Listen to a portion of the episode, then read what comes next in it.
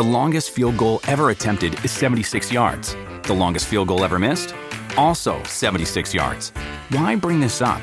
Because knowing your limits matters, both when you're kicking a field goal and when you gamble.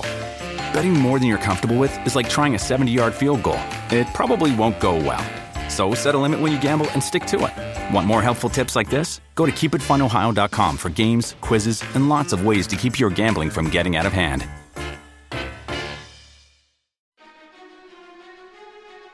You're listening to the Husker Online Show, your authority on Nebraska athletics. But what pleases me the heart of this team, this was a long time coming, and a lot of things had to happen to get a team that's going to go fight a top 10 team like that. Six weeks ago, we went to Ann Arbor and played a team like that, and we had no chance. And we walked out of there with our tail between our legs. Now, seeing how the guys are banding together and fighting and going blow for blow with a team like that, I'm excited at the same time that I'm really upset and disappointed we didn't find a way.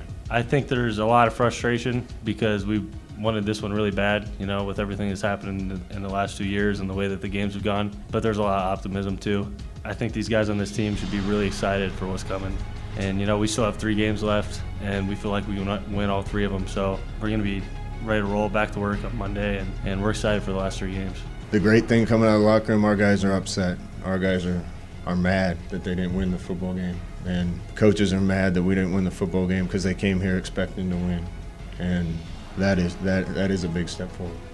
And welcome here to this edition of the Husker Online Show. Sean Callahan, Robin Washut, and Nate Clouse as we will get you ready for Saturday's Nebraska Illinois game. It's another 11 a.m. football game right now of the 13 scheduled games for Nebraska when you count Akron. They've had seven now at 11 a.m. with potentially eight. We don't know the Michigan State kickoff yet until uh, Saturday night or Sunday. But uh, Illinois comes to town after Nebraska, fresh off a 36 31 loss at Ohio State. And um, you don't ever want to use moral victory, um, but when you consider just the history of the series and how Nebraska's played Urban Meyer coach teams, average margin of victory for Urban Meyer versus Nebraska had been 42 points.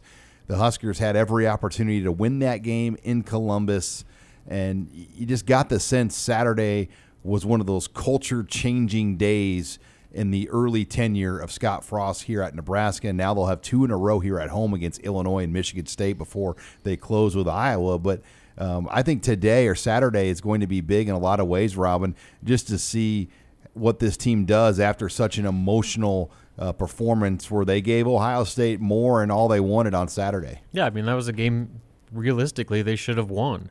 Uh, had the special teams not been a complete disaster, I think Nebraska wins that game. And uh, you're talking about an even bigger cultural shift um, already in the Scott Frost era. But even so, uh, you saw this team play by far its best football game of the season, given the, the level of competition they were facing, uh, the environment, and 100,000 plus fans in one of the most difficult road venues in the country. Um, to, to go in and, play a team like that, that was playing for their college football playoff lives, um, and nearly pull off the victory, uh, just said a lot about uh, how much different Nebraska is from where it was a month ago. Um, and so now if that's going to continue, um, this weekend is a game Nebraska not only needs to win, they need to win handily. Illinois is a bad team. I don't care what they did against Minnesota.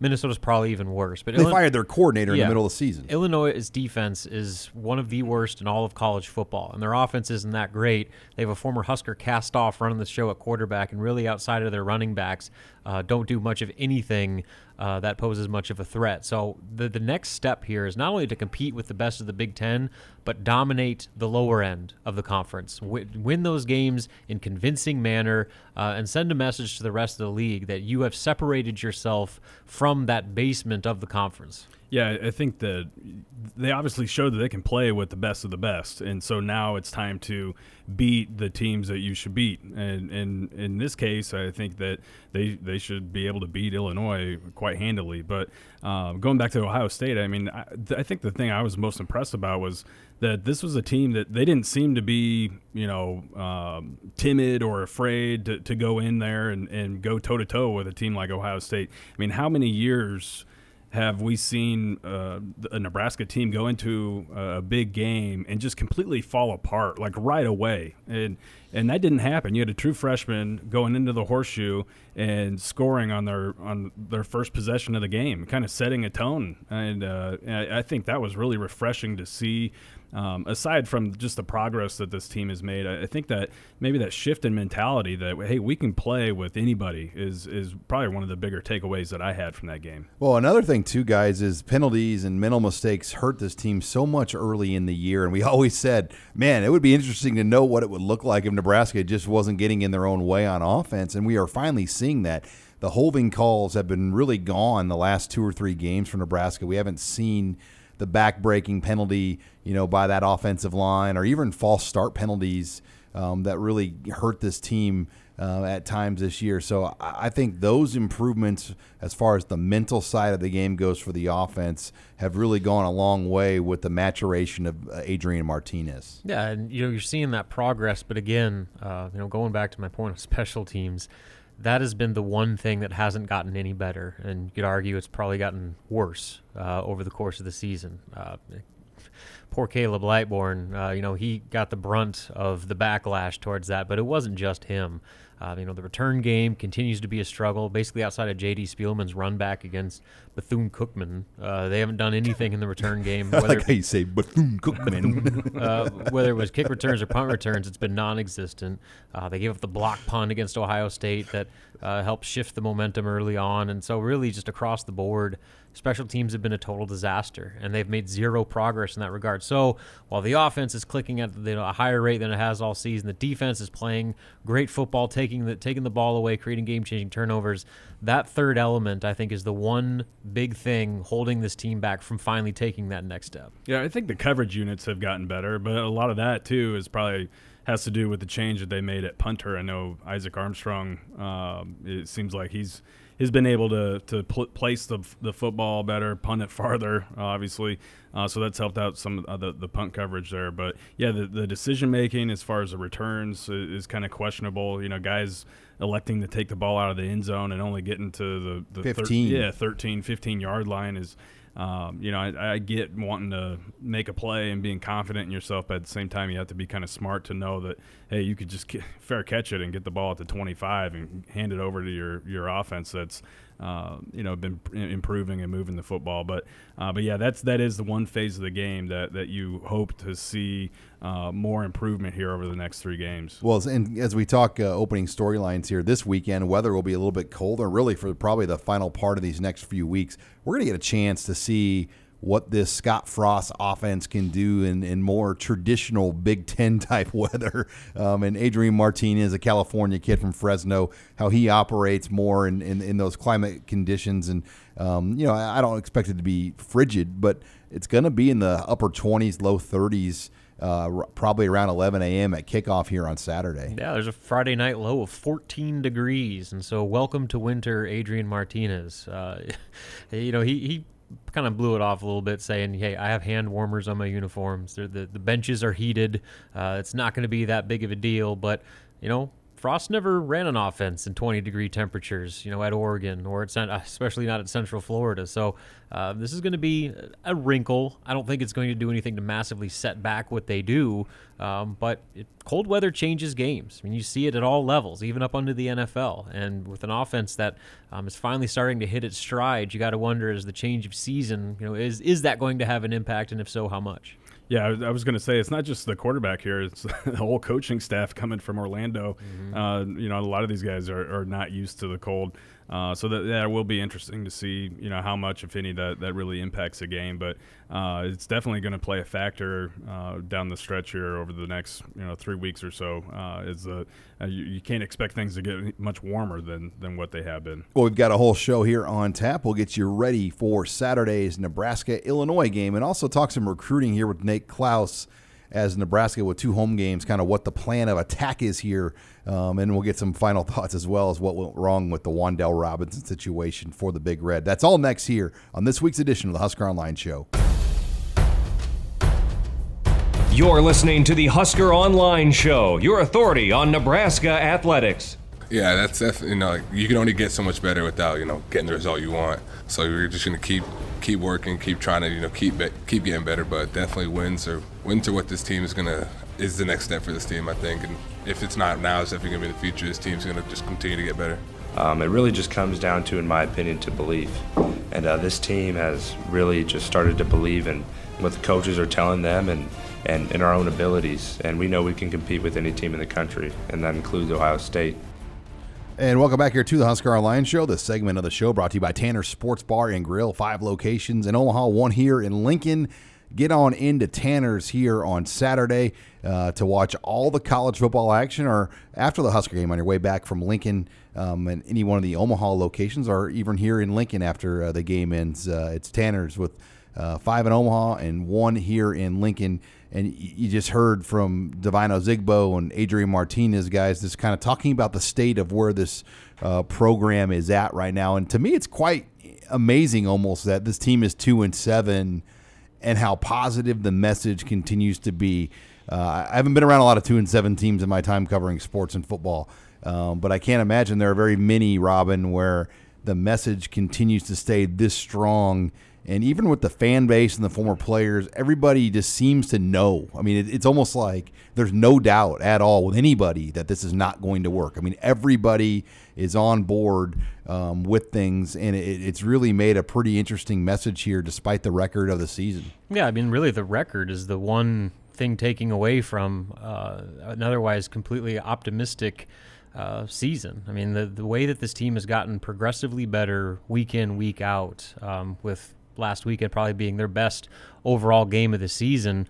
Um, you know, really makes you feel good about uh, the, the future and where this thing is headed. And yes, you know, two and seven is what it is. You know, the, the your record, you are what your record is. But uh, you know, when you compare what they showed on film against Ohio State compared to what they showed against Michigan, they're not even the same team, in my opinion. Uh, they have come so far just in their overall confidence as a team. You know, uh, Frost said, you know, I think you played that in the Open where, uh, you know, he said against Michigan, they didn't believe they could win that game. And it showed exactly like that uh, with the way they performed in that game.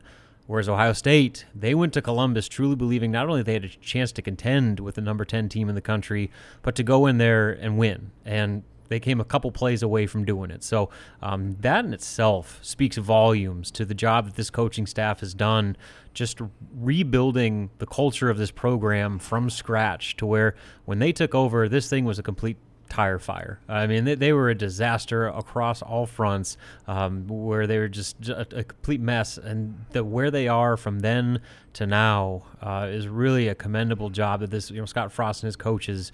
Um, even if the record doesn't show it, anyone that watches Nebraska play sees how far they've come in that time. Yeah, the rebuild goes far beyond just the X's and O's and, and the roster of this team. It's it's been a mental, you know, rebuild too, and uh, and, and that's to me that's the most impressive part of being around the team uh, week in and week out is is just how how positive these guys are. I think if you if you brought someone from the outside and, and kind of put them around the program for a week, uh, and they had no knowledge of what the what the record was, they would they'd tell you that this was probably a team that's contending for, for at least the West or is going to be playing, you know, as aspirations to, to make it to Indianapolis at, at the end of the year. So to me, that's the most impressive uh, part of all of this. And um, and then to hear seniors say, uh, you know, boy, I, I wish that I was going to be around a couple more years, and and you know, telling the young guys, uh, I wish we were going to, you know, have a chance to to uh, play some more football under this coaching staff. I think that kind of signifies the overall level of optimism that all these guys have. You're listening here to the Husker Online Show. Sean Callahan, Robin Washut, Nate Clouse as, as we talk uh, offensive storylines. And guys, I'll tell you, after watching Ohio State play and Nebraska on offense, if there's one thing it's taught me is the, the value of a QB run game. We saw what Nebraska looked like last year without a quarterback run game, and now we're seeing what it can do, especially in the red zone when you kind of get in that first and goal on like the six or seven. Just the the ability to have a quarterback that can do both things has paid big for Nebraska because it's allowed things to happen in the red zone. Where on the flip side, Ohio State, this is the first time they haven't had a dual threat guy that can run and throw um, you know, like the way Urban Meyer wants to, and I think it's hurt them. And um, yeah, I, I just think the sky is the limit when you start to look at Adrian Martinez, especially as he grows. Um, he, he can do both so equally impressive that this offense is going to get harder and harder to stop. Yeah, and you know you talk about Nebraska getting better and better every week. It's because, in a big part, that Adrian Martinez is getting better by the week, and he is playing really impressive football.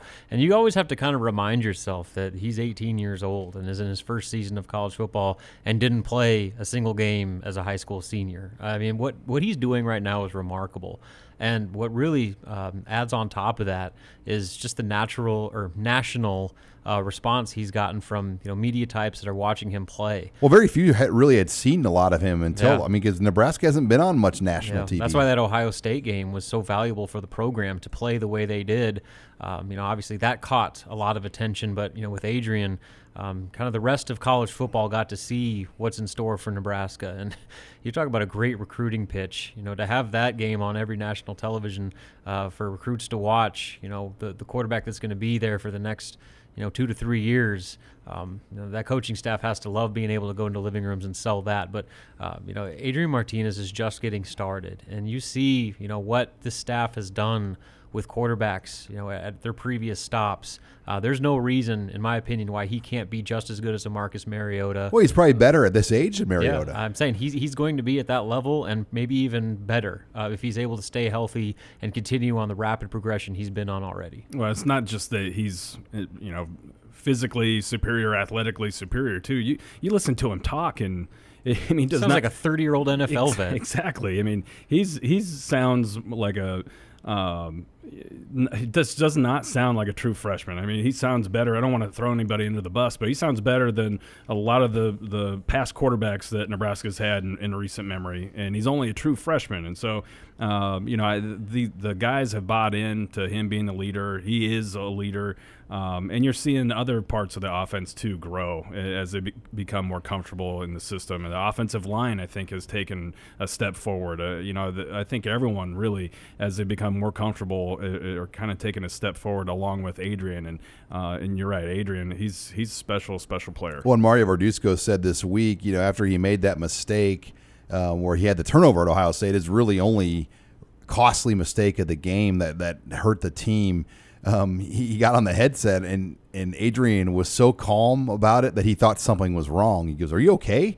And I mean, he couldn't believe how calm he was. And Mario's like, "I didn't even really yell at him." Because he knew that he made a mistake. He goes, Now, if this happened next year, I might yell at him a little bit more. Um, but I think this coaching staff knows they're playing a little bit with house money right now. I mean, the season itself is is where it's at, and Adrian, I think, has delivered.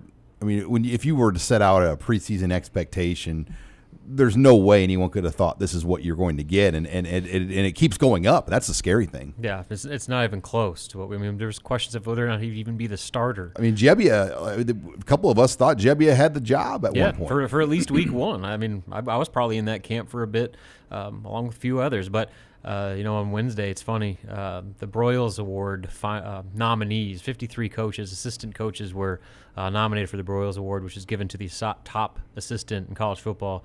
And Nebraska's nominee was Mario Verduzco, which is essentially the Adrian Martinez Award because um, his development and his play uh, is directly making this entire coaching staff look a whole lot better. Well, I think coming into the year, we all knew that Adrian Martinez's legs might be what gave him the advantage over Gebbia. Um, but I mean, he's he's been his arm talent is is certainly there, and and he not only can he throw it far, but he's extremely accurate too. I mean, he's his his completion percentage is is off the charts right now. I would have loved to have been in the mind of Urban Meyer as he watched him play Saturday, and when they had him on an official visit, that would have been interesting to know his thought now of like, you know what, maybe we probably should have taken this Martinez kid because he Or he- pushed harder. or pushed harder. But uh, when we come back, uh, we're going to switch over to defensive storylines. That's next here. You're listening to the Husker Online Show. This is Husker Online, your authority on Nebraska athletics. It's good and bad for me. You know, it's bad because we didn't win the football game, and we, we needed to win the football game. We should have won the football game. We had the opportunity to win it on defense and, and leave the offense sit on the bench.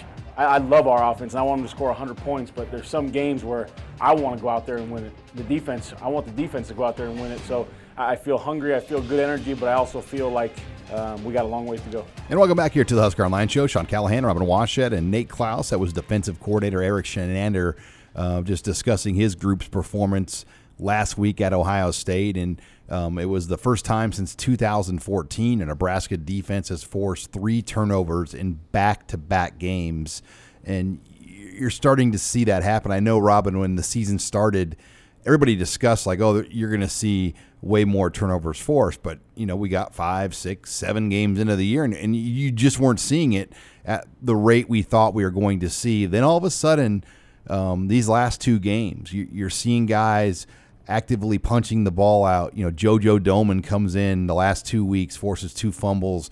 He's now forced three fumbles in his last five games when you go back to the Music City Bowl in 2016. Luke Gifford makes a play. Lamar Jackson makes an interception. Um, so you're starting to see guys make more plays.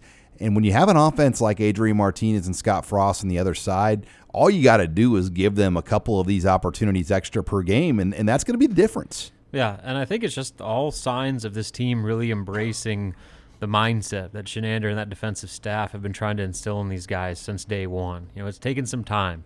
Uh, you know, that's that goes back to that whole, you know, was it desire to succeed, no fear of failure. Um, that's legitimately how they want their guys to play. And this is a team that got burned so often last year that they were so scared to give up big plays that they didn't want to take any chances. Uh, and you saw them play. You know that, that was still part of their um, just their game uh, to start to, to start the season, and it's taken a few weeks, um, and then finally getting some of those turnovers to kind of uh, get that light bulb to go on, uh, where guys are going to start taking a little more chances, make plays on football rather than just make the tackle, uh, and that's a direct result of the turnovers that we've been seeing the past few weeks. Ohio State fumbled the ball four other times in that game that Nebraska didn't recover, so they had three turnovers and could have had potentially even four more on top of that. Uh, you know, had they been in the right place, and so um, I think that that's just a real credit to this. When everybody said during the game too, oh, it's Ohio State, but I mean, give credit to Nebraska on a lot of those plays. I mean, guys were making plays on the ball, but a lot of people were trying to say it was Ohio State screwing up. Yeah, Dwayne Haskins didn't just drop the ball. JoJo Domann popped him and knocked the ball yeah. out. I mean, Lamar Jackson made a great play in coverage in the end zone and picked off the pass. I mean, those are the types of plays they were not making earlier in the season. And so yeah, maybe Ohio State had a bad game, but Nebraska forced the issue on a lot of those turnovers. And the same thing with Bethune Cookman the week before. Uh, you know that that's a huge step for this defense because we've said time and again how important turnovers are to everything this defense does. You know, they're going to give up yards, they're going to give up some points, but they're going to make the game-changing plays with turnovers, sacks, and tackles for loss. And we've been seeing all three of those things, maybe outside of sacks, get better as the season goes on. Well, and that's been a point of emphasis from day one for Eric Chinander, and, and they work on it every day in practice, uh, or at least three three times a, a week. Uh, they they have a dedicated practice time to to uh, you know stripping the ball out and, and you know working on, on making plays on the football and creating turnovers and, and you're starting to see I think that it's it's gone from the practice field to the football field now. It's becoming a habit uh, to automatically go for the, the, the strip or, or, to punch the football out, and um, and I think that's only going to continue to to uh, you know manifest itself in more and more turnovers. And you're right. There's the the ball was on the ground four other times, and Ben Stille said you know that that had the effort been a little bit better and, and you know they, they could have you know come up with the football uh, at least a couple other times so uh, that's still some things that they're trying to improve upon but I think once this defense kind of kind of gets there and continues to take those steps uh, it's going to become the norm instead of you know kind of an anomaly to see this many turnovers in back-to-back games. And guys as you look at this game with Illinois the challenge for the defense will be AJ Bush. And and you know he's going to run triple option zone read and and really I think put some stress on this Nebraska defense, and and that to me will be the biggest key on Saturday because AJ Bush has a big arm, um, but he's never been a real consistent thrower. But his ability to do things with his feet and how Nebraska keeps containment on there, and can they maybe force that turnover down the field that Lamar Jackson and some other guys talked about this week out of Bush. I think that's going to be one of the bigger keys. Yeah, and you know that that they're going to present a lot of challenges with kind of the triple option spread element they bring. Uh, Reggie Corbin has been lights out. I think he ran for like 200 some plus against Minnesota, uh, and he's one of the top running backs in the Big Ten Conference this season. But outside of that, Illinois doesn't do a lot. You know, they don't have much on the perimeter, uh, and so basically, if they're not breaking off big runs and having success, you know, on the ground, uh, they're not scoring much. And so Uh, the other element to that, though, is you know a lot of that triple option spread element is what Nebraska runs. You know, so Nebraska's defense they've seen this before. It's going to be a lot like with Colorado. You know, there was a lot of similarities between Colorado's offense and Nebraska's, and Nebraska's defense played really well in that game. And so I would expect a very similar uh, situation this time around. And you combine with the improved play and how far Nebraska's defense has come from week one to now. Uh, I'm not overly worried. Uh, as long as Nebraska does what it's supposed to do and plays like it did last week, they shouldn't have any trouble with AJ Bush. Yeah, I like the Colorado comparison, except Illinois. AJ Bush is not Montez. No, not even close. so, um, you know, I don't even think he's thrown for over a thousand yards so far, so far in the season. So he was hurt a little bit, but yeah, yeah. He, has been pretty.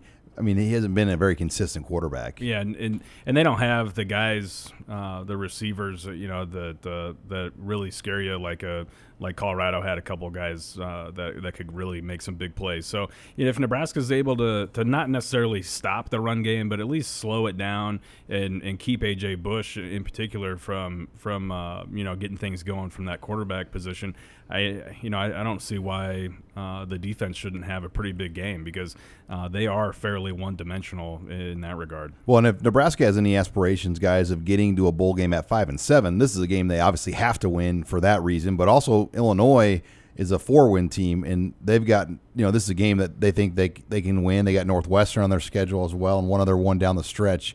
Um, so for them, they're in a situation where they could maybe obviously get in with a six and six, but you know if they just get one win at five and seven, they're going to be in the conversation. So um, there's some high stakes for both teams, and you know, I'm still not convinced this Lovie Smith thing is even going to work at Illinois, and, and th- this is kind of a, a, big moment for him and his tenure there uh, as AD Josh Whitman has kind of gone all in, but they've got some major facility projects and things they're trying to do at Illinois, and they're going to need a good football program to be able to accomplish those things. Yeah, it seems like Lovie Smith is on the coaching hot seat list every time they come out. Uh, you know, over the past couple seasons, but I think the key is that Whitman is all in on them. And they're broke. Illinois as a state is broke. Yeah, and so I mean, the idea that they're going to go pay a bunch big buyout, uh, you know, to, to fire a coach and bring somebody else in, you know, I don't know if that's necessarily high on their priority list. So as you know, average or mediocre of a job Lovie has done so far, I just don't know if he's going anywhere. Yeah, well, and, and I see the AD going down with this ship. If if it's if this is not going to work out, it's I a two man yeah, ship. It's a two man ship in my in my opinion. From from the way that I see things. Uh, if this isn't working, I think they're going to be replacing more than just a football coach. Uh, it will be interesting to see kind of what they do. But the state of Illinois, though, in general, I mean, financially, look at Northern Illinois. They had to play four Power Five games this year um, just to make ends meet to pay their budget. Um, and you know Illinois is not filling up their football games. I don't know what they're doing for basketball, but Brad Underwood's a good coach there at least. They just remodeled their whole arena, so they spent a bunch of money there. But the, and that's not even close to the. I mean, the, the, projects they're doing there are as big as any in the Big Ten right now. So uh, there's a lot of financial pressure on the Illini for Lovie Smith to work out because uh, I don't know what their plan B would be, um, you know, if, if things would fall out. But when we come back, uh, we're going to bring a Husker Online intern, Alec Rome. He's going to join us here on the mailbag.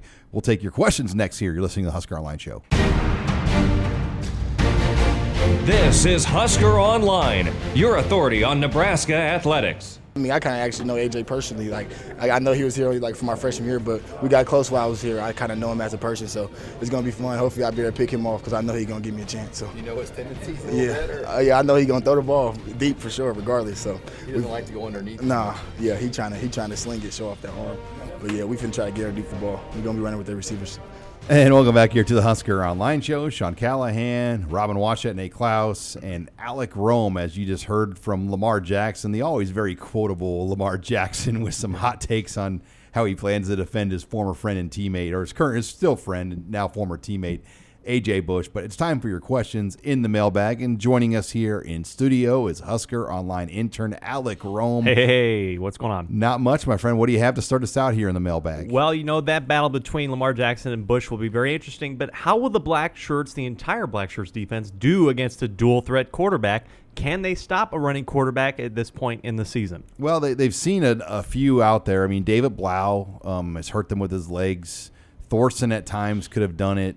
Montez at Colorado to an extent did it. I mean, so they've seen guys like this. Um, Shea Patterson at Michigan, uh, but I think Bush is a little different because I think he's he's he's bigger and, and he runs better. So it is going to be a challenge because it's essentially another running back back there at times when he wants to take off and run. Yeah, Bush is their second leading rusher on the season, and he's one of those guys with his stride. It's like he's taking six yards a step. So if he gets a seam, he's going to separate pretty quickly just because of how much ground he can cover. So uh, I think just gap responsibility, you know, Gap integrity. gap integrity. You know, the linebackers, uh, you know, having uh, their eyes where they need to be, not getting because not only do they do the zone read stuff, they do a lot of like counter rushes and cutback runs uh, to where they try and get defenses to over pursue. So Nebraska has to kind of control its aggression in its pursuit and make sure they're taking the proper angles. And once they get to the football, they got to make sure they wrap up. Yeah, those run fits are going to be big uh, this week, and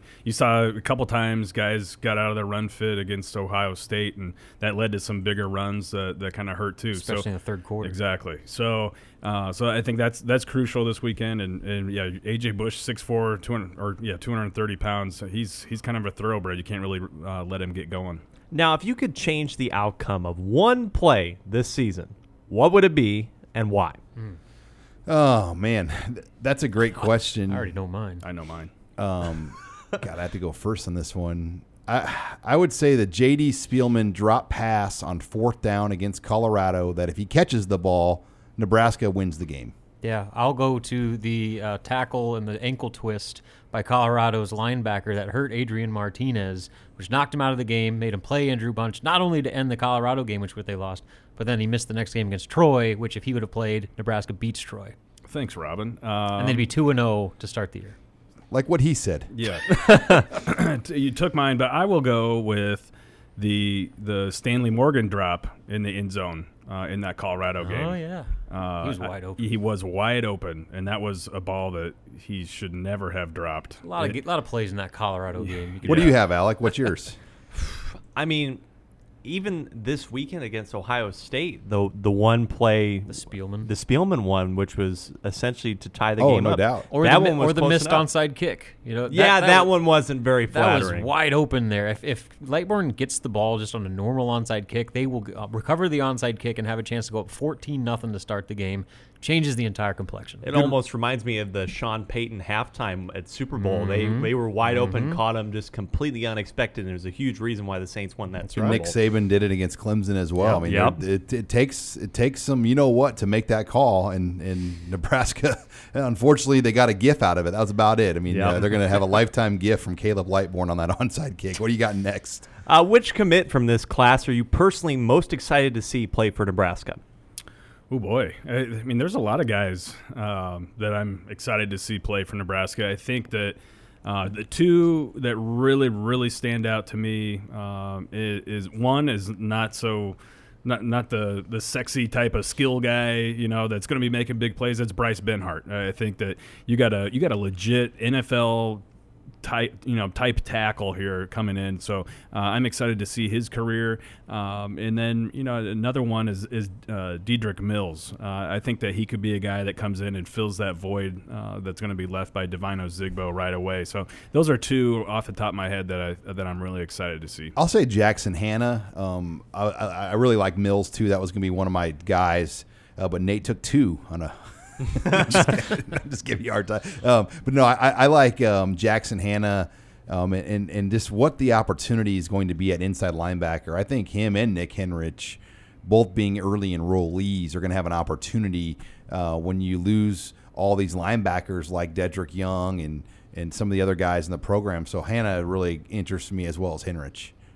All right, what do you got next?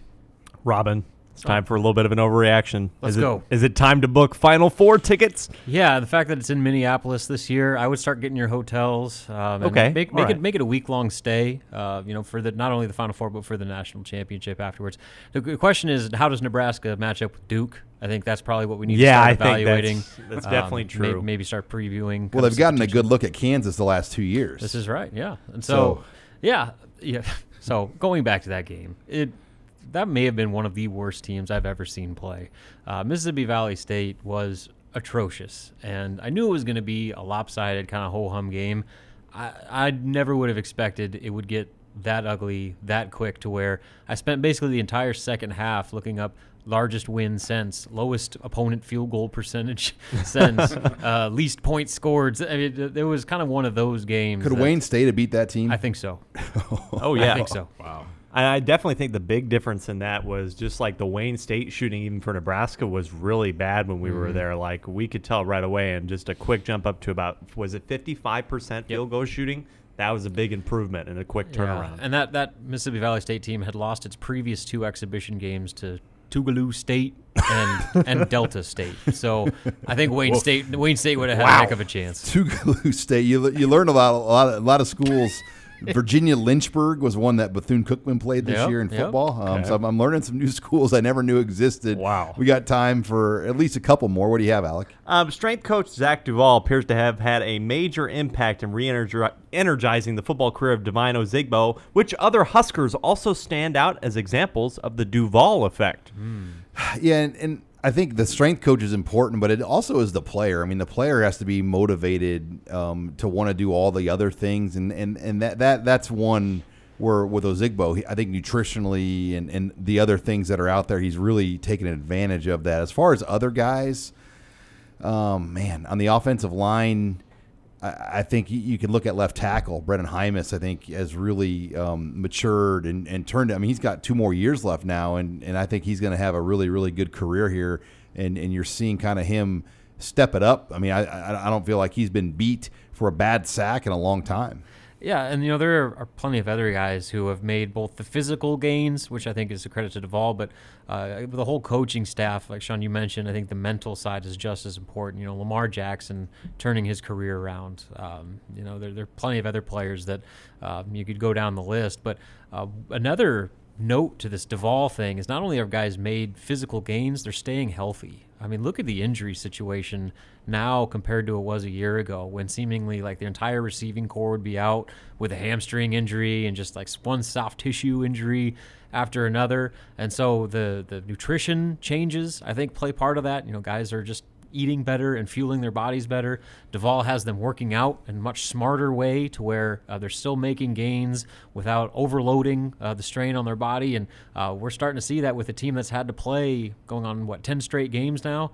Uh, they're in pretty good shape considering all that. Yeah, I think one player that has not only made gains but has has been able to stay healthy, and, and you could probably credit a lot of that to Zach Duvall is Luke Gifford. Good one. Um, I mean, he all throughout his entire career has kind of battled injuries. It seems like every single season there's been a point where he's either been knocked out for the year or, or he's battled a, an injury, and uh, I think that he's one guy that's benefited uh, very very uh, very much from Zach Duvall. All right, we got less than a minute left. One quick one, Alec. What do you All right, have? very quickly, the Husker Online crew is starting a band. What type of band is it? Who's playing what? And what's the band name? We're going to have some sort of like rap group. And we're going to be the Trash Bag Boys because Nate and I had to wear trash bags after the Akron Akron game when it was Yeah. pouring rain, walking back to the car, and so uh, Sean will run the ones and twos, beat the DJ. Nate and I will rap. Nate likes to play the brass Alec bells. can be our hype man. The brass bells, Nate, right, right? brass bells. Inside insider joke there from the Red Sea Scrolls. Yeah, I don't think we'd have much of a career though, as Yeah, I wouldn't go very far. it wouldn't go very far. But that wraps it up here for the mailbag segment. We come back, we'll close the show with some recruiting talk. You're listening here to the Husker Online Show. You're listening to the Husker Online Show, your authority on Nebraska athletics. The thing we don't want to do is bring in 20 guys. You can't entertain 20 guys on, on a weekend where we have a, a huge senior day week, you know, big game. I, I, you know, we want to be able to get these guys as many as we can up to see our venue and everything. But also, you want to be smart and not, you know, put ourselves in position where we can't do a good job. So we're, we're evaluating that final weekend. Uh, you know, who will come up. I mean, there will be some opportunities potentially for some older guys to come up, but we, we, we still have to make sure we're smart in bringing and not overdoing it for us because then you don't do a good job. I mean, we want them to see it, but we also want to do and sell what we have here with you know the meetings and you know all the different stuff that that we have to get done on these official visit weekends during the season. And welcome back here to the Husker Online Show. Final segment of the show. That was running backs coach Ryan Held just discussing uh, the overall game plan, Nate, as we talk recruiting. Um, you know, this weekend being an 11 a.m. game, it's going to be cold out. I don't, I don't know. I mean, it's not going to really be much of a recruiting weekend, but I think everyone's interested in how this Michigan State game is going to play out. Nebraska's already got a number of kids lined up. Uh, my question to you, first of all, is how many of those kids coming in would already be done at their season, where an 11 or a 2:30 kickoff time really doesn't matter? Um, maybe about half of them. You know that the Michigan State game is really going to be big for uh, junior college recruits because the junior college regular season ends uh, at, at, the at, after this weekend, and then um, you know there's a there's about a two or three week uh, you know It's basically time- set time up for recruiting. Yeah, I mean, yeah, basically. they all the midterm gu- guys they want to give those kids like two or three weeks to take visits, right? Yeah, and you know, and they obviously they're preparing for whatever bowl game they that they were able to make it to, or, or whatever, uh, if they were able to. So, um, but yeah, that, so that's going to be big for JUCO guys, and then uh, you know, there's a handful of others that that their season is over with, um, or you know, if it is a, a two thirty game, which you you know Nebraska is keeping their fingers crossed. There's no night windows, by the way. It's Yeah, either going to be an exactly. 11 or a 2:30 that Yeah. day. So you, I mean, if you're Nebraska, you, you better hope hope like hell that this is a 2:30 game. Otherwise, that's going to throw a wrench into at least some of the visitors that you've already got lined up coming in for that game. But uh, but I, I agree with Ryan Held. You don't want to you don't want to have 20 official visitors on campus because there's no way you can give 20 guys the type of attention that they deserve. Uh, but right now we've confirmed eight, and I wouldn't be surprised if we see that number end up being right around 12 or 13 though. How many of the JUCO guys have confirmed they're coming in? And do you have a sense from like talking to the Jeff Simses of the world and other guys, the coaches that we know at places like Garden City, you know, if things are kind of lining up? Because I know a lot of the Garden City kids don't really do interviews anyway. So, I mean, could you see some surprises kind of pop up uh, here in the next few days? Yeah, I'm definitely seeing some, you know, expecting some surprises to, to kind of pop up in the, at least in the days leading up to the Michigan State game. Right now, we've confirmed uh, uh, Dedrick Mills out of Garden City, who's already committed. He's going to be on campus. And then Marquise Bell, the, the safety out of Coffeyville Community College, will, will be coming up for that game. Uh, but I'm I'm anticipating maybe two or three other JUCO guys uh, making it in town uh, for that game as well. What about Bam, uh, the big lineman out of the Garden City? Do you have an update on him? Um, yeah, uh, Bamidele Olaseni. I call him Bam. Yeah, he, and that's what he uh, goes by, Bam. Um, you know, I, I don't know. That's probably going to be a guy that Nebraska elects to bring in closer to, um, you know, closer to uh, the December signing date or even in January. Well, because if he doesn't, if you can't get here in January, maybe you kind of hold that one back. Exactly. Yeah. You're, yeah. They're kind of they're in the position right now since he's not graduating in December. They they don't necessarily have to to push and bring him in as soon as possible. They can they can afford to bring him in later on in, in December or even in January since he's not a May graduate or since he's not a December graduate. And now, Nate, we won't get too far into what happened with Wandell Robinson. I know it was over a week ago now when, when that all played out, but do you get the sense Nebraska will keep recruiting Wandell? And how realistic is it when coaches go out on the road after the Black Friday game that they'll be able to even get some in home visits with Wandell Robinson? There's no question Nebraska's going to continue to recruit Wandell Robinson. I mean, anytime that you've had a guy of his caliber, especially that that was committed to you at one point in time um, silently, and then had a late, you know, kind of change of heart right before, you know, kind of at the 11th hour before he was going to announce things uh, publicly. I think that um, you know they've got enough time and effort invested in him, and he's that type of player that that they're most definitely going to continue to recruit. And so the question now becomes, okay even though he's committed to the home state school that's just 30 minutes down the road do do they let Nebraska in the house for an in-home visit and and I'd like to think um, you know this is pure speculation on my part I guess but I, I think that relationship between the Nebraska coaches and the Robinsons is strong enough that they, that they will have a good shot at being able to, to get in home uh, and maybe give one last in-person pitch to the Robinson family before he signs on December 20th. Now he is a mid-year enrollee, so the process. I mean, the the window is small, um, but and I said this in the chat on the Red Sea Scrolls the other day. I, I think that it's possible that Nebraska could flip him from Kentucky, but probably, but not probable. Yeah, and, and you look at it, um, a team like Ohio State might try to come in there. And Oh yeah, that's the thing. It's not just Nebraska that's going to continue. if Jeff. Brohm goes to Louisville, Yep, you know could- he might be looking for his Rondell Moore at, at Louisville. If if Bobby Petrino is let go and Brohm goes back to his home school, you know, Rondell Moore could easily not Rondell Moore, but Wandell Robinson could easily be at Louisville too. Yeah, so there's, I mean, there's a there's a long time until December 20th. I mean, it is, but it isn't. In recruiting time, there's a long time until December 20th, and there's a lot of things that can happen. I mean, we saw just how how drastic of a of a, a shift and everything went with uh, with Wandell just in the the final 12 to 24 hours of his recruitment before he announced his decision.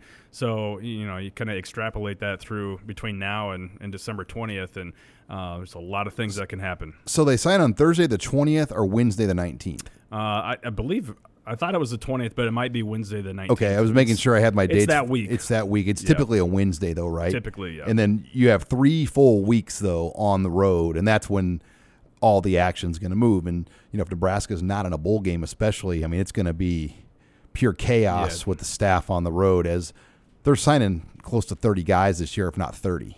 Yeah, they're at 20 commits. They're probably going to take right at right around 30 guys, um, and and so yeah, I mean that's going to be as soon as the contact period opens up after the Iowa game, it's going to be kind of fast and furious. We're going to see a huge push. Um, you know, for those final, those remaining spots, and and one thing to keep in mind is as as that early signing date approaches, I think we're going to start to see some movement uh, across the country. You know, there's going to be some kids that start backing off their commitments. Um, you know, there's going to be maybe some some more high profile players that all of a sudden pop up on Nebraska's radar uh, that that at this present moment don't necessarily appear to, appear to be you know um, in play right now. So. Um, I think ideally Nebraska would like to to pick up uh, a couple commitments after you know between now and, and the end of that Michigan State weekend, and then be able to, to really make a strong push and maybe even pull a couple surprises leading up to that early signing date. What do they add on their visit numbers? How many? I know you're never really going to run out of them, but I'm more curious how many could they have left over to use for the spring and the summer? They've used 20 official visitors or 20 official visits so far, but then that's before the the Michigan, Michigan State, State, game. Yeah. So they're going to be somewhere around 30 going into December. So I mean, they might have 15 this year to use in the spring and summer. I mean, is that a fair guess? I, I I'm I said the other day that I think that um, you know we'll see them have between 10 and 15 uh, Spring, visits, summers. yeah, to, to use in the spring, and that will be big because and I know that, that Scott Frost and the staff kind of downplayed the the early official visitors last year, but I think mostly that was because they didn't have any to use anyhow. So, uh, but I, I do think in this 2020 class we're going to see things really take off early, and and I think um, you know to have you know maybe ten to fifteen of those early visits in your in your back pocket to use is going to be very beneficial for them. Because January, in a lot of ways, becomes the the May of the old. But the difference is your head coach can go out in January, where in May they can't go out, and then May almost becomes an expedited July. I mean, you're, you're or June. You know, you're trying to get kids locked up um, in the spring in the summer now. So the the calendar has totally moved up about four months. Yeah. and and January is going to become much different this year, I think, than ever before. Yeah. So for the next month, it's going to be hard and heavy after Finish 2019. Yeah, finish the 2019 class. Maybe have maybe just three or four extra spots uh, to really push for some big fish, or maybe some guys that don't end up signing early that are out there, uh, or guys that you find late in the game uh, that that uh, you know really come on, you know, late bloomers or whatever you want to call them. But that that tw- that January is going to be uh, all 2020. It's going to be trying to get guys get a couple 2020 commits and then start lining up uh, official visits and, and whatnot. Start trying to get guys on campus for junior days and and you know the spring game and so on and so forth. All right. Well, it's going to be a busy weekend uh, here in Lincoln with Huskers in Illinois. We'll have all the coverage for you on HuskerOnline.com. Thanks again for joining us this week on Husker Online, your authority on Nebraska athletics.